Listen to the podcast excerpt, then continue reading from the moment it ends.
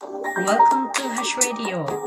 This program is supported by you. ハシです。皆さんお元気ですか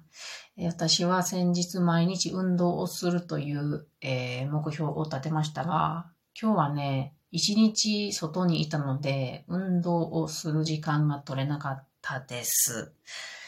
なので明日ちょっと多めに運動したいと思います。で、今日なんで一日外にいたかというと、久しぶりに、えー、友達に会ったんです。その友達は、えー、三重県に住んでいた時にですね、えっ、ー、とね、英会話を習ってたんですよ。これは日本人の先生から習ってたんですけれども、この仲間と会っていて、で、先生も今日来てくれました。かれこれも10年以上前に、あの、習っていた先生の講座なんですけど、ここでできた仲間というのが本当にね、素晴らしい人たちでね、やっぱり、あの、興味が近い人たちと、えー、一緒に勉強したりしてると楽しいんですよね。で、考え方とかも面白い人が多いからね、こう、友達でいられていいなと今日改めて思ったわけです。で、この先生すごい私好きな方でね、うーん、なんだろうな、日本人の先生から英語を学ぶっていうのはいいなって初めて思った先生なんですよね。それまではね、英語はネイティブの先生でしょとか思ってたんやけども、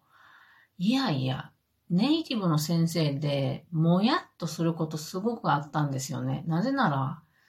ネイティブの人でも英語を分かってない。言うたら変やな。まあ私たち日本語を教えてって言われたって、教えられない人がほとんどだだと思うんですよ。私も教えるのがすごく苦手です。なぜなら日本語をちゃんと学んでないから。だから、ちょっと、あの、気になることをネイティブの人に聞いたりしたら、いや、そんなもんどうでもいいやろって言われることがよくあって、すごくもやっとするんですよね。そんなことがわからないから、使えないから聞いてんのにって思って、こんなにお金払うのどうかなって思ってた時期もあって。だけど、この日本人の先生だと、同じように勉強してきているので、説明してくれるんですね。なので、この先生はすごくいいんですよね。で、なんといっても、こう、フェアで、あの、一方的に教え込む先生ではなく、なるべく、やっぱり、喋りに使う言葉なのでね、みんなが喋る場所を与えたい、持ってほしいと思ってる先生なのでね、まあ、性格もね、本当に 面白いいいほがら、ほがらかな先生なので、私はすごく、え、いつも刺激をもらうんですけどね。で、集まってる仲間もみんなそんな感じ。同じように先生のことを慕っている人ばかりです。で、今日久しぶりにそうやってあの、英語で出会った仲間と先生と話していた時にね、やっぱりあの、今、どんな英語の、こうなんか、どんな勉強してるかなとか、で、いろんな情報ももらったんですよ。なので、今日はね、あの、英語を学習している、えー、私が、えー、使っているものっていうのを、あの、まだラジオトークで話したことがなかったと思うので、ちょっと紹介してみようかなと思います。その中には今日先生から教わった、えー、ものも、えー、あります。えー、主に私が使っているあの、勉強しようと思って使ってるわけじゃないんやけども、普段のこの私が話しているように、あの、話してくれるようなものを作業している時に聞いてるっていうものなんですけども、なので、ポッドキャストが多いです。なので、ポッドキャストからご紹介しようと思います。まず、結構昔から聞いてるものが、All Ears English というものがあります。これはアメリカ人の女性がえっと、レンジーとミシェルっていう人が主に喋、えー、ってる。で、これは、えっと、英語学習者に向けての番組なので、あのいろんなフレーズとか単語などをこういう時にこうやって使うよとか、いろいろ吟味して話してくれるですね。で、これは一つの番組だいたい20分弱ぐらいです。あの、英語を二人の話者が喋ってるっていう形が私は好きなんですね。コミュニケーション取ってる状態の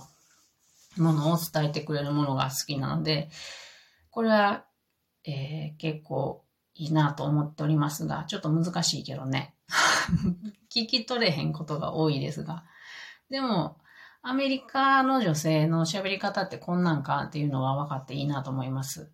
次にご紹介するものは、えっと、The Austin and Arthur Show っていうもので、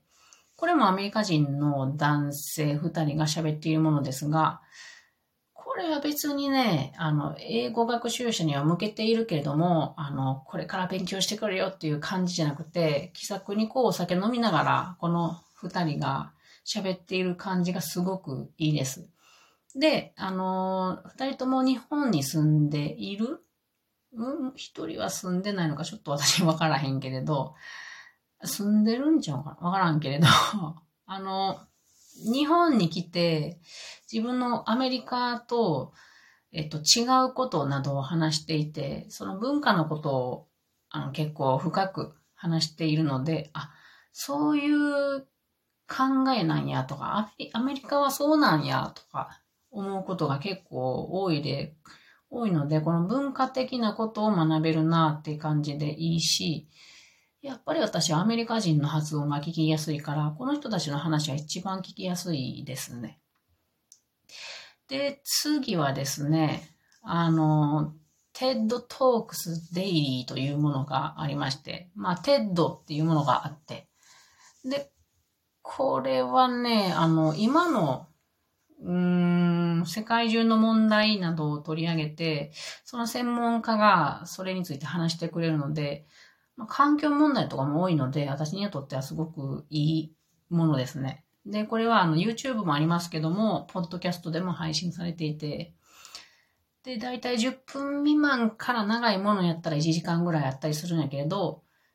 多くは10分から20分ぐらいなので、聞くのにちょうどいい長さだなと思います。で、これのいいところはスクリプトが大体あるって感じで、昔はよくスクリプトをコピーして印刷しうん、して、あの、訳して、訳したりしていましたが、最近サボっていますね。では次に、えっ、ー、と、YouTube ですね。YouTube 一つ、えー、気に入ってるのは、ミニマリストのジョシュア・ベッカーさんという人の YouTube がね、あのー、ありますけども、まあ大体10分弱ぐらいの長さやけど、この人話し方が丁寧で、多分世界中の人を意識して話しているのか、ゆっくりと丁寧に喋ってくれるので聞き取りやすい。で、ミニマリストの考え方で話してくれるから、すごく気持ちがいいですね。私はこれは好きです。では次に、サイトを紹介します。まあ、これはまあ今日、その先生が教えてくれたものなんですけども、BBC の Learning English 6 Minutes English っていうものを今日紹介してくれて、ほうほうと思って、6分で、あの、まあその時その時の話題を話してくれるんやけれども、これもいいところは、えっ、と、語学者に向けて単語とかフレーズの解説を、あのスクリプトで書いてある。で、内容も、あの、書いてあるっていうので、結構いいなとは思いましたが、いかんせん、この BBC なので、イギリス英語っていうのが、すごい私には聞き取りにくいので、勉強にはなるけど、ちょっと難しいなって思ってるところです。私はこれ初めて今日一回聞いただけなので、えー、まあ、ご紹介のみですね。もうイギリス英語も平気で聞けるようになりたいなと思う人にはすごくいいんじゃないかなと思いますね。で、次はアプリのご紹介ですね。あの、今私英語学習でアプリ使ってるものってないんですけども、昔はね、ハロートークというものを使ってました。で、これは添削してくれる人がいたりね、世界中で、あの、日本語を勉強している、え英語話者の人たちが、え添削してくれたりするもので、なかなかこれはあの、面白いものでしたが、確か私歌も歌ってね、それをね、すごくいいとか言ってくれたアメリカの人がいてやりとりしたりしてましたね。いつの間にかめんどくさくなってやめてしまいました。で、あの、デュオリン、デュオリンゴというものを、デュオリンゴね。これがね、すごく人気ということを聞いております。私はやったことないんやけど、英語学習してる人みん、結構、みんなでもないな。結構たくさんの人が使っていて、いいと聞きますので、これもご紹介まで。はい、以上私の、まあ、役に立つ、私にとって良い、えー、ものを紹介してみました。これはね、あの、概要欄にいくつかあげておきますので、興味のある方は見てみてください。私はね、やっぱ自分で世界に発信することが一番こう、あの、英語力がね、こう必要に駆られて使うことになるんで、一番実力になるんじゃないかなと思います。で、私、しがない YouTube をやっておりますが、それで最近英語のスクリプトをちょっとつけるようになりましたが、残念ながら日本人80%ですね。これからちょっと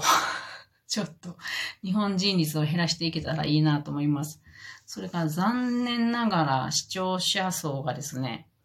男性100%です。100%ってなぜ女性はいないの？それでは皆さんまたね。